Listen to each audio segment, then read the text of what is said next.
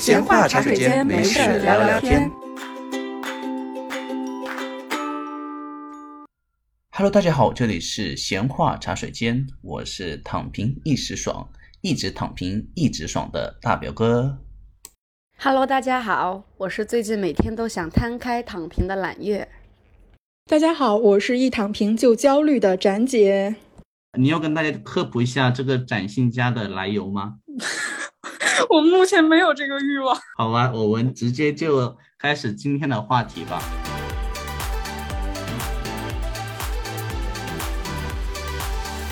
其实我们今天想聊一下当代年轻人躺平热潮，其实最近这个话题是非常的热烈。首先，其实我是想简单做一些躺平概念的由来介绍。其实这个词最早是在互联网，在2016年的时候，就是4个字吧，叫躺平热潮。但是在今年这个词变得格外的火热，由于现在当代年轻人，其实我觉得整个的心态相较早些年有很大的变化，所以我觉得这个词呢也成了最近的新进的网红流行词。所以其实你们两个对于躺平的概念有自己的一些理解吗？躺平这个词儿，我应该是在今年才听说过的，但是之前有另外一个词儿不是也蛮火的嘛，就叫佛系。所以我之前一度觉得说，对，躺平和佛系这两个词儿可能是当代年轻人的一个比较共通的一个状态。然后我不是去年回的国嘛，就今年在国内对于这个词儿的感受又有不一样。就最开始我对于躺平这个词儿其实不是那么的接受，就主要是就作为一个比较 aggressive 的年轻人，就觉得这个是一个比较消极的态度。但是现在回来之后，其实反而感觉到，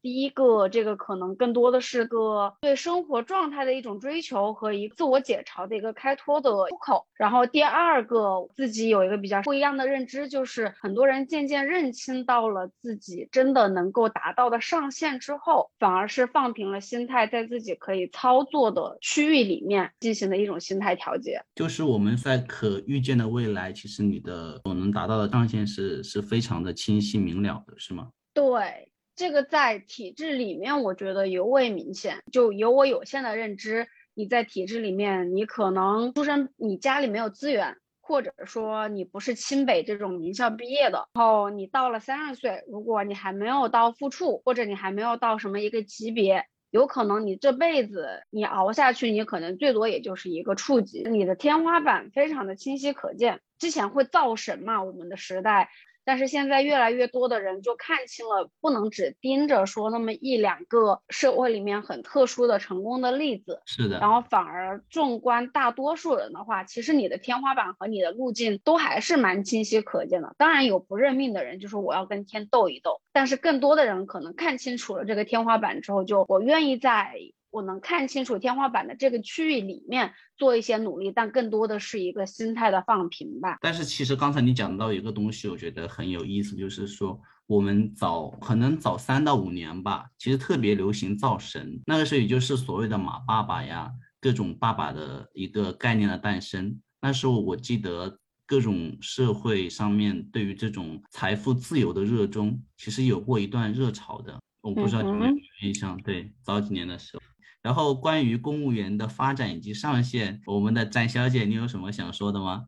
因为现在公务员晋升是2条路嘛，一个就是比如说当处长、副处长，然后再往上当局长，是这种走实职职务性的晋升路线。然后另一条路就是虚职，只要你到了一个年限，你的层级就可以往上升，你的级别就可以往上升。相比来说，这个虚职的这一条线略接近于躺平的那一条路。这个程度跟你所谓的实职晋升的程度是会略微要差不多的，是这个意思。待遇和权利会，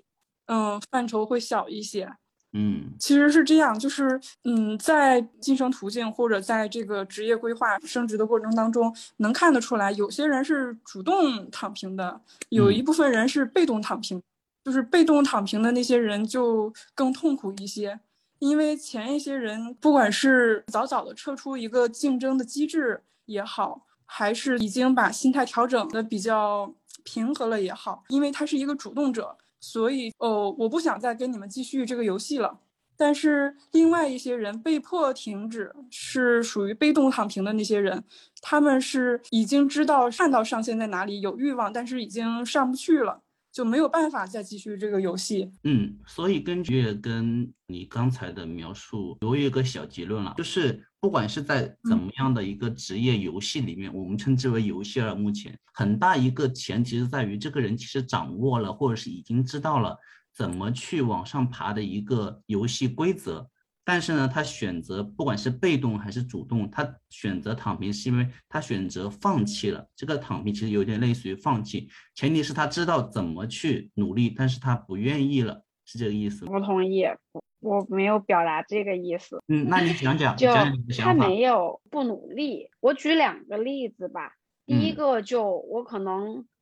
还是用比较偏体制里的这个例子，你比如说一个国企或者一个央企，这个单位它注定了我就是一个处级单位，或者我就是一个厅级单位，所以你在这个公司里头，你可能升到了顶，你也最多就是一个处级。然后那你说一个处级单位下面它一个公司大几百号人或者是上几千号人，那个公司里面的层级晋升可能再有个10来8层的，就有的人就他会算他叫做一叶障目，就他每天在公司里面很也不能说勾心斗角，但是他可能会做了非常多在大家看来说工作很努力的事情，但他的目的也只是为了说我要直接往上走一走。然后这种人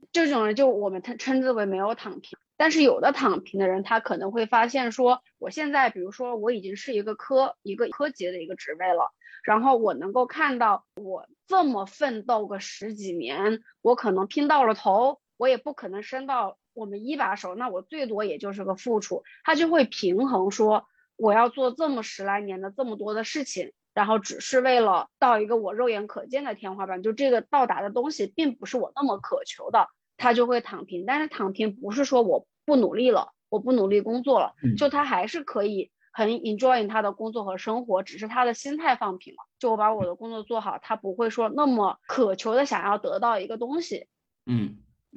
那是不是就是说他衡量了一下自己的付出和即将得到的回报，然后他进行了一个他觉得付出性价比。对，其实啊，我们可以先聊一下你的第二个例子，然后我再插入进来。对，你讲。然后第二个例子可能就我说一下我弟弟，因为我弟弟今年是刚上大学，然后我在家跟他聊天的时候，就跟他一起看车，就看到了法拉利。然后我们可能就是聊天中最后就得出了一个结论，就笑谈说可能有的东西是你出生就买不起的，你可能这辈子都买不起。但是我们说这句话的时候也没有说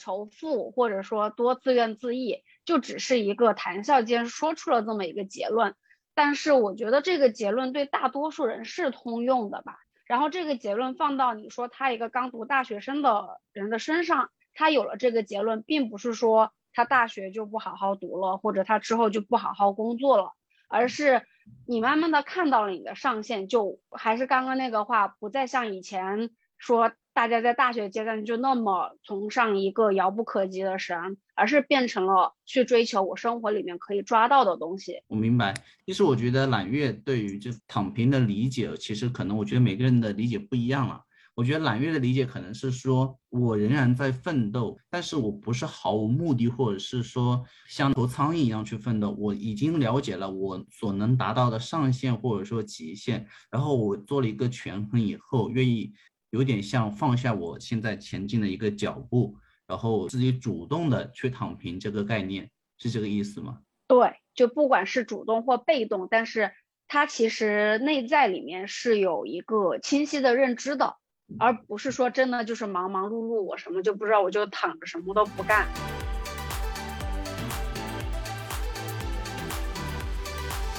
但是啊，我觉得是这样的，就是可能不同的听众朋友的体会也会不一样。其实我们刚开始也聊蛮久的，关于体制内的，以及包括一些我们的可能刚开始聊的人群是可以偏向一些更有自我规划的人。其实更多的我们现在聊一些体制外，以及一些绝大多数人所拥有的工作。其实我们现在有另外一个相关的词也是特别的火，叫内卷。这个词可能在体制内我觉得可能还没有那么严重，反倒是在体制外这种内卷的现象是越来越引人注目。所以你们对于内卷这个词以及它所带来的躺平的现象又有什么样的看法呢？是这样，就是虽然看起来躺平这个概念是对应着那个内卷而来的，但是其实我会觉得，就是其实我们现在很多情况下这两个字都有点被滥用了。因为很多人在提内卷的时候，就是好像是大家啊都在努力，都在拼搏，这个让我很累，然后实际上没有什么任何价值，所以我就不想做了。对躺平这个词，有一部分人也会觉得，大家如果一起不努力，然后就显不出来我懒惰，我也就不至于被淘汰了。我觉得有一部分人是拿这两个词是作为一口也好，总之是一个比较消极的理解。然后我还是觉得，虽然内卷是一个比较低效率的竞争吧，但是至少还是说明我是竞争资格的。就算我还是一个社畜，但是我还是有工作岗位，还是在被需要的。但是如果一个完全躺平的毫无价值的人这样存在的话，其实除了我自己来说，没有人会关心你是以什么样的姿势存在的。对于社会世界来说，你可能根本就不再存在。所以我其实要认同，我觉得现在不管是社畜也好，还是内卷也好，也是躺平也好，其实也是说掌握了一定入门券的人，其实对于自己能够达到上限的一个自嘲而已。我觉得更多是这种情况。对，我觉得是只有努力过的人，然后他体验到生活的艰难，他在自己的欲望和能力之间寻求一种平衡，这样的就是内卷或者躺平才是值得被讨论的。但是像那种被滥用的，就比如说你是一个大学生，你还没有进入社会，你只是因为觉得即将面临的竞争很激烈，说我不想努力了，我就是这样懒惰，我不想竞争，那我觉得这个是不值得提倡的。但是如果你明知道未来的竞争会极度的剧烈，甚至可能你在其中并不能得到很大的收益，那你还会选择去竞争吗？这就是其实我们今天想讨论的核心命题。其实内卷这个概念，最近互联网有一个很有趣的比喻了，我觉得你们可能听过，我给我们的观众朋友们也大概科普一下，就是讲躺平跟内卷用一个最形象的比喻怎么讲呢？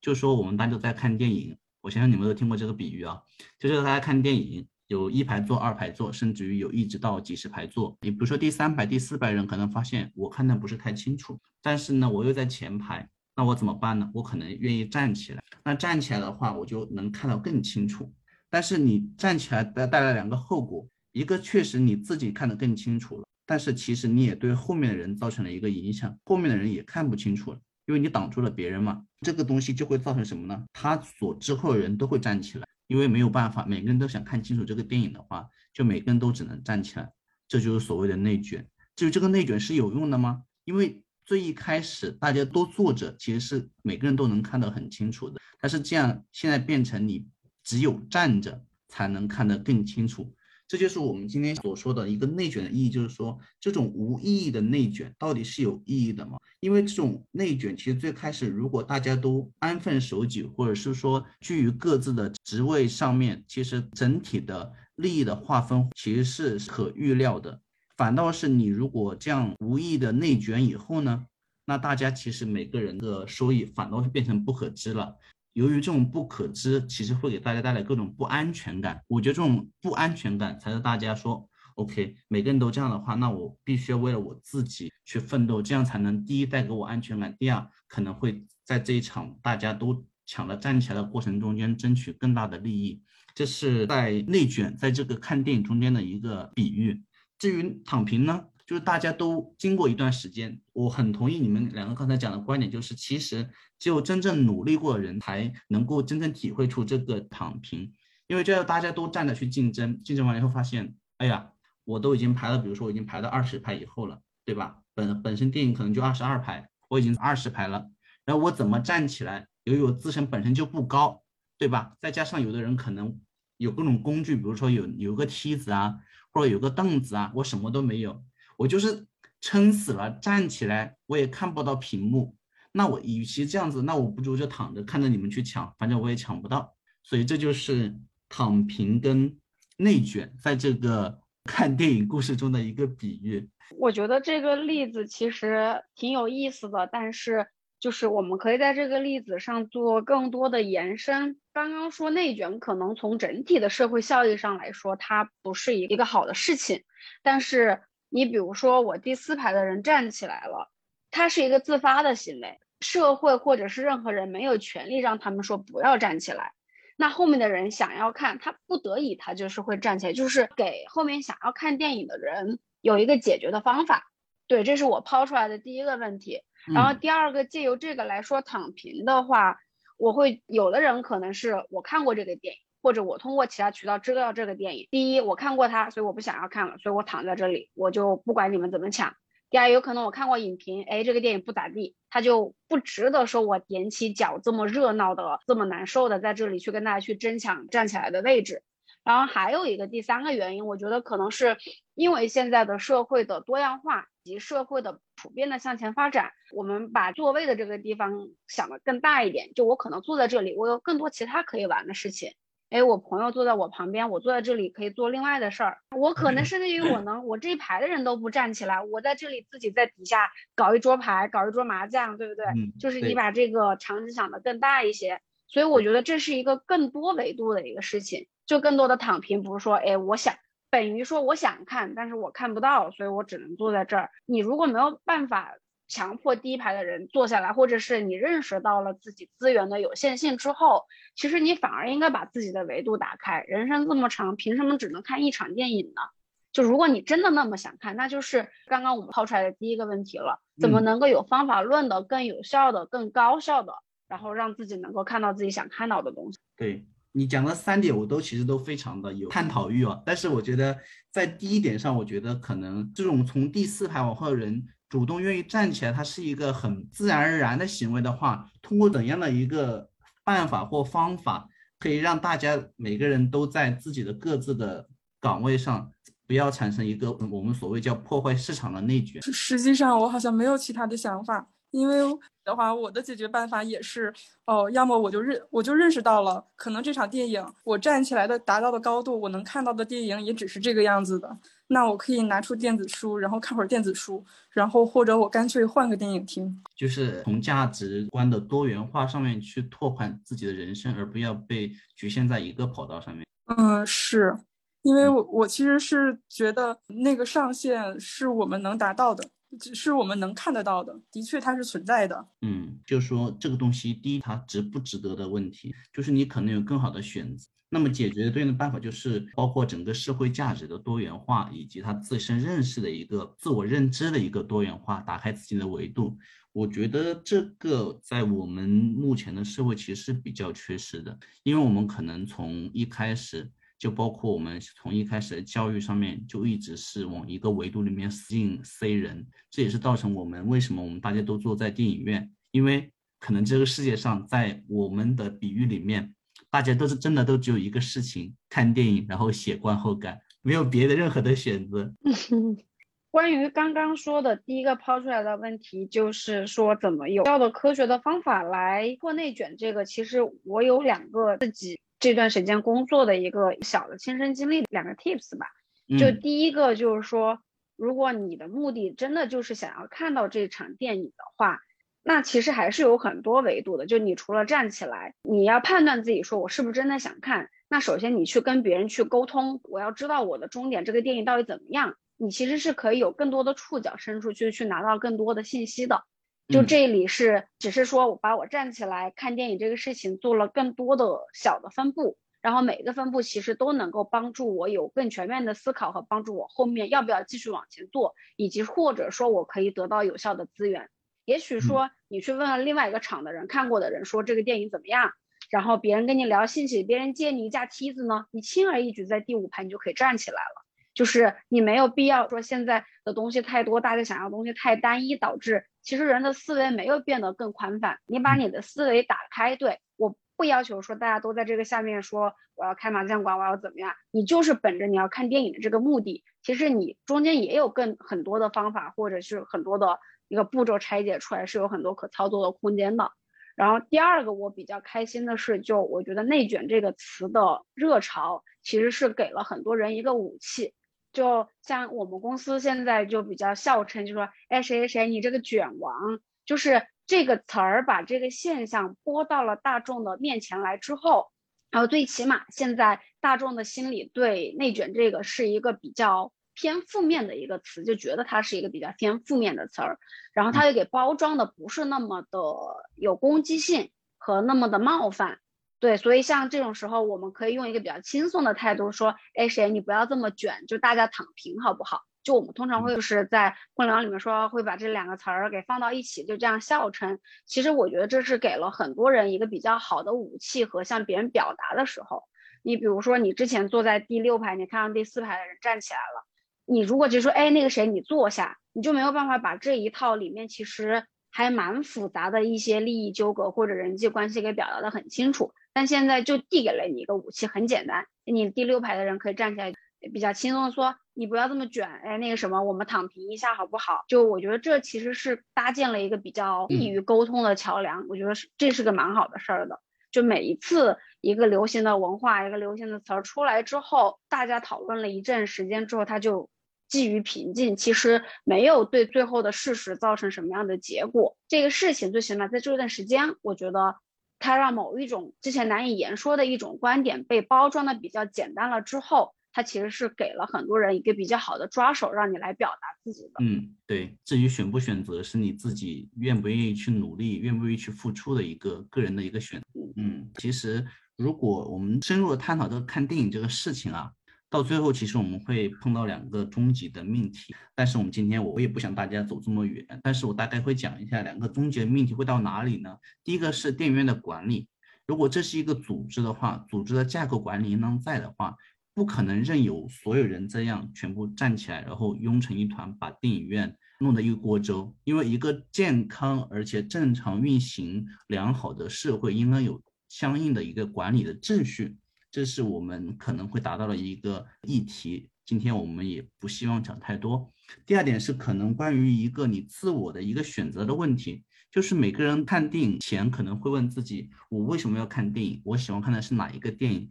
以及我看完电影的目的是诉求是什么，但是可能这方面会牵扯的就是你每个人对于自己的一个能力以及才能以及未来的一个探讨，这也是一个很复杂的议题，但是我们今天先点到为止。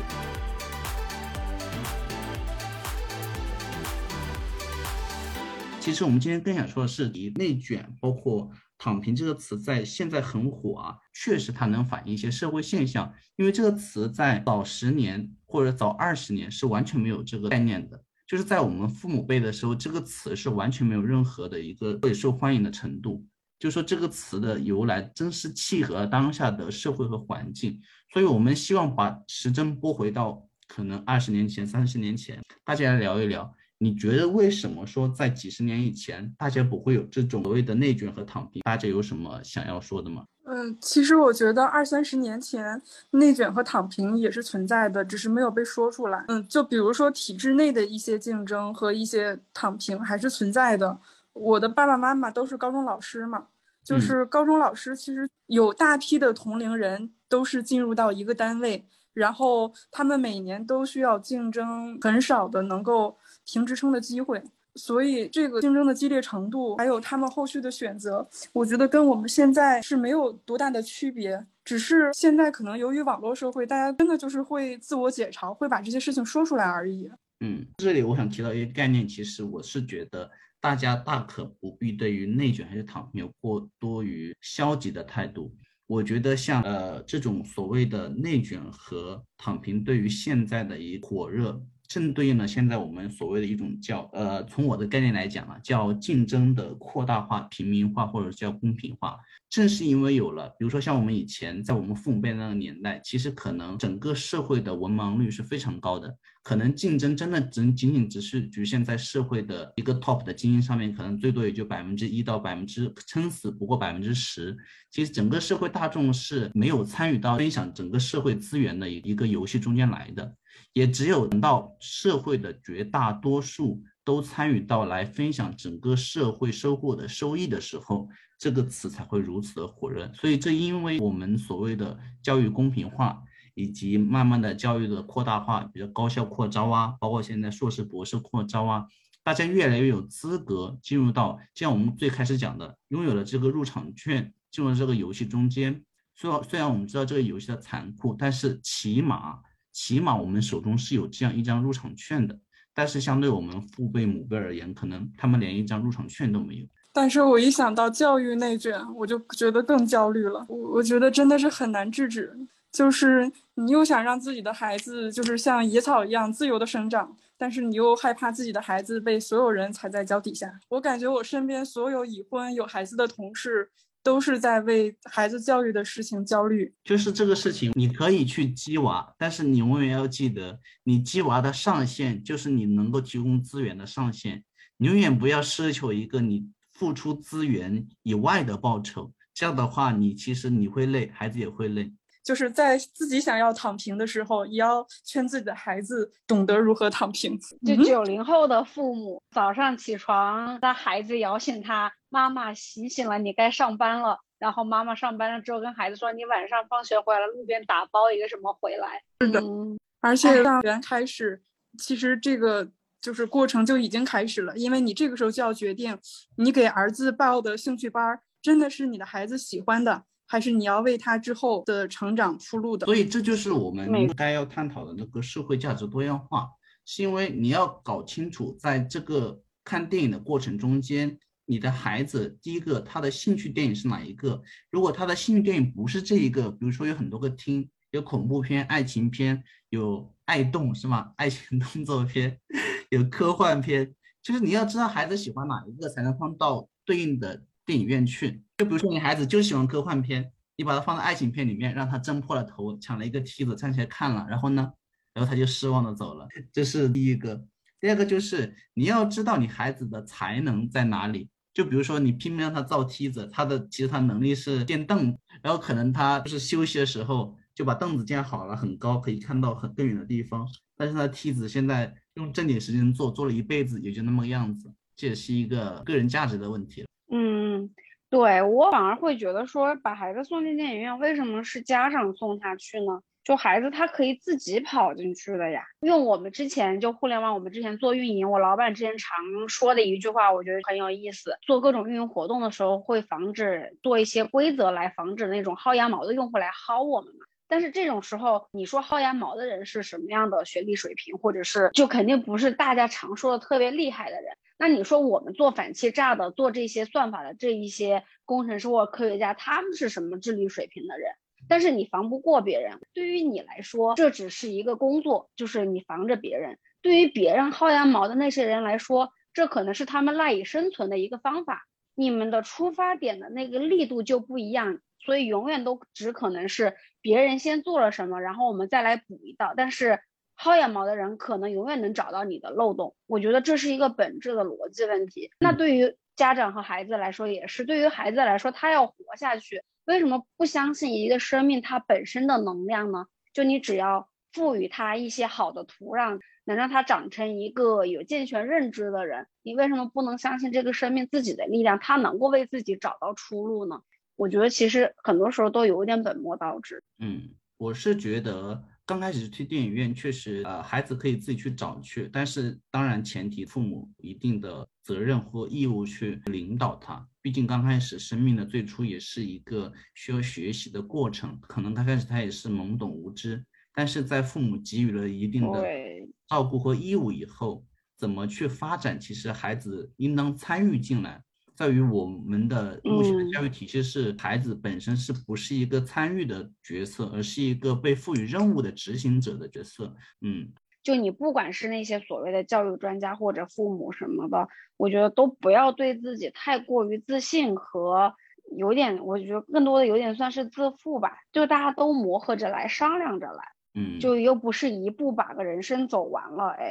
其实我最后可能关于年轻人的心态问题，可能最后想要探讨的一个点就是互联网的普及，是不是加剧了这种内卷、这样躺平的风潮？信息的透明度了，如果说不是互联网的话，就是信息透明度的一个提升。以前父母辈的父母当老师，可能他的信息能够拓展的维度最多也就是邻校的老师，或者是他以前学教育时候的一些同学，这就他的社会关系就可能就止步于此，就不会有再高维度的社会关系，他会了解到足够多的信息。但是现在的一些互联网的信息的透明度的提升，会让你了解到完全不属于你维度的一个信息，这对于不同的维度生活的人的不管是视觉还是认知上的冲击，我觉得是非常大的。就是你的意思，就用一个更贴地气儿一点的一个比喻，就是如果是我爸妈的那个时候，他们只会想着就是我这辈子做一个学校最好的老师，然后但是到了现在，可能那些老师就会想，不管我怎么努力，我都只能是一个老师，我买不起法拉利，所以我也想开始躺平。你是觉得互联网信息资源带来的影响是这个吗？倒也不是那么极端的人，可能我的一辈子最大愿望就是过好的小日子，然后我做我们学校最好的最优秀的老师，或者是跟我同学相比的话，我做一个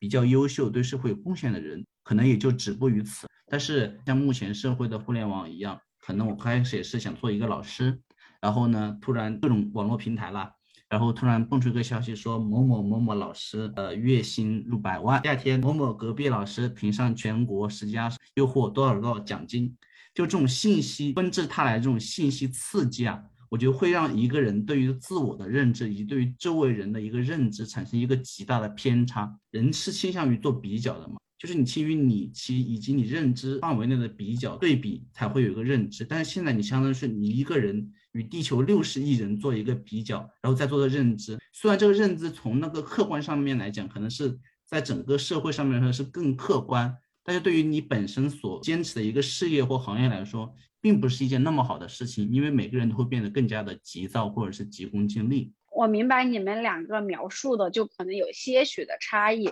但是对于我自己来说，反而互联网的这个信息供给对于我不会加重我的焦虑，它反而会让我的心态能够更平和一些。当你对自己有一个比较清晰的认知，和你对自己的方向有一个，就你知道你自己的终点在哪里的时候，互联网它把其他人的一些东西呈现给了你，你知道好的有多少人，他是一个什么阶段，大部分的人或者社会上的大多数人，他们追求是个什么生活，他们在什么阶段，其实反而有助于帮助你判断你在这个社会里面大概是处于一个什么位置。然后我觉得这个其实会比较让我有安全感，就你永远在芸芸众生之中，你知道你自己没有被落下，你也接受自己，我永远不可能是最 top 的那一群人，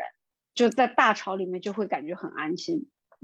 这也算是一种客观上面的安全感了。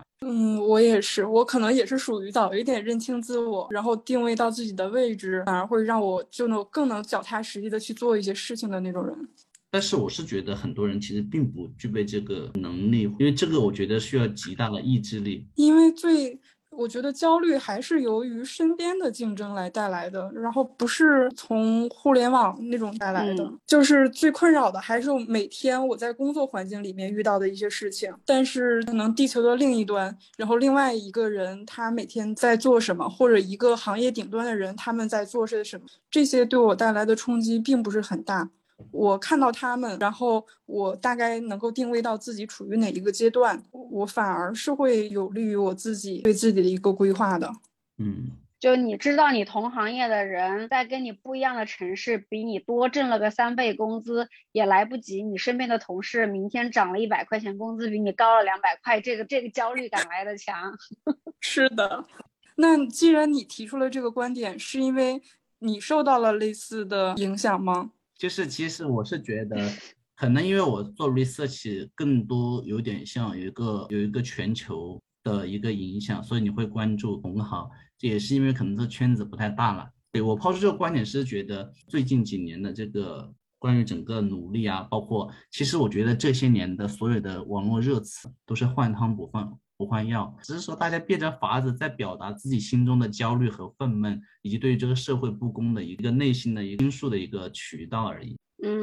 自己的切身的感觉是，随着这些词儿的出现，或者是说随着这个发展，我感受到了现在的社会其实是没有之前那么的焦虑的。我会觉得现在的国内的大多数年轻人其实心态是更平一些的，或者是说追求的东西更多元化的，反而没有之前那么打引号的奋斗逼，就更多的其实有更多维度的享受。就是其实因为前几年还有一个词也被提及了，就是阶级固化嘛。其实就是近几年大家好像越来越接受了，就是我们目前能从一个阶层上升到上一个阶层的途径已经缩小了，就大家已经认识到就很难再往上晋升了，所以可能就是大家接受了这件事情之后，那种心态就会渐渐的就变得平缓一些，不像之前那么焦虑。我同意你们的观点，可能就是我为什么会想到一个代际的影响，就是当代以及我们父母辈，以及刚才蓝渊提到我们最新的这一代的工作人员，其实很多都是Z 世代，这叫就是2000后的。其实我想提到一个观点，就是说不同代际之间它对于社会认知以及对于自我认知的一个影响，就是他们会对同样一件事情有他们不同的理解。就我们父母辈因为信息比较闭塞，或者是那时候整个的社会氛围的问题，导致他们其实整个社会或者是每个人的一个就是认知，就是说我做好我手头的事情，就我自己对社会做最大的一个贡献。然后到了我们这一代会变成慢慢的我们开始知道整个社会是怎么运行的，它会有一个怎么样的一个机制在那里，然后我们应该从中间找到自己怎样的位置。但是到目前慢慢的变成就是像刚才展小姐讲的，就是可能到了 Z 时代，其实他们这一代为什么他们能这么任性，其实是好事也是坏事。好事在于他们这么任性其实能撬动社会做一些变革，对于他们整个的社会的一个机制会有一个变相的撬动，这是其一。其二其实也是一个比较悲哀的事情，是在于他们之所以这么任性，是觉得反正我怎么做对于我目前的处境都做不了太大的改变，这是侧面能够反映的一个事情。所以我会在这边一直提到一个代际的影响，或者说时代的影响。就有研究表明好像是每隔3年还是10年，我记不太得这个数字，你产品的功能不需要任何的新的产品出现，就是自然的每隔3年还是10年，下一代人就会使用跟上一代人完全不一样的一个工具，就是会迁移到另外一个工具上面，就是为了就可能天然的，对，就他们有想要逃离开跟上一个代际的人沟通，就想要断开这个连接，会有一个新的圈子出来。就忘了谁做的一个研究，新的一个社群出来了，这个我们可以以后再慢慢的展开。所以今天其实我们聊到这里，基本上对于我们包括躺平以及由此而衍生过来关于内卷的了解。最后呢，我们讲的关于内卷这个问题、社会现象以及造成的各网络热词的影响，我们大概进行了一些的探讨。总体来说啦，觉得目前躺平这个词是作为一种对于内卷的一个应对策略。关于内卷，除了躺平以外，其实有很多别的应对的方式。一方面可能是说我们整个社会机制可以应对各种各样躺平的人、奋斗的人、各种各样的人的存在，并且让其良好的运行下去，并不会因为某一类人的突出而导致整个运行体系的崩溃，或者整个利益划分会失衡，这是其中一点。另外一点，我们觉得整个社会的价值更应该多维化、多元化，包括个人对自我的认知以及家庭教育方面对于价值的认知也是要多元化的。只有持续的开放的更加多元的一个认知或价值方面的一个引导，才会让大家觉得其实很多事情并不只是局限在某一个电影院，我们讲到的电影院的故事，或者说某一个赛道，其实外面有更广阔的天空和更多选择的赛道，其实大可不必局限在某一个里面做一个最后的一个殊死的斗争，以致到最后对所有的斗争甚至失去了希望，最后提出了一个躺平的概念。其实我们觉得是应对的方法还是有很多的。这个大概就是我们今天的大概的结论吧，希望能够对我们的听众朋友有一些好的帮助。OK， 我们今天的节目就到这里，感谢您的收听，这里是闲话茶水间，我是大表哥，我是蓝月，我是袁姐，我们下期再见。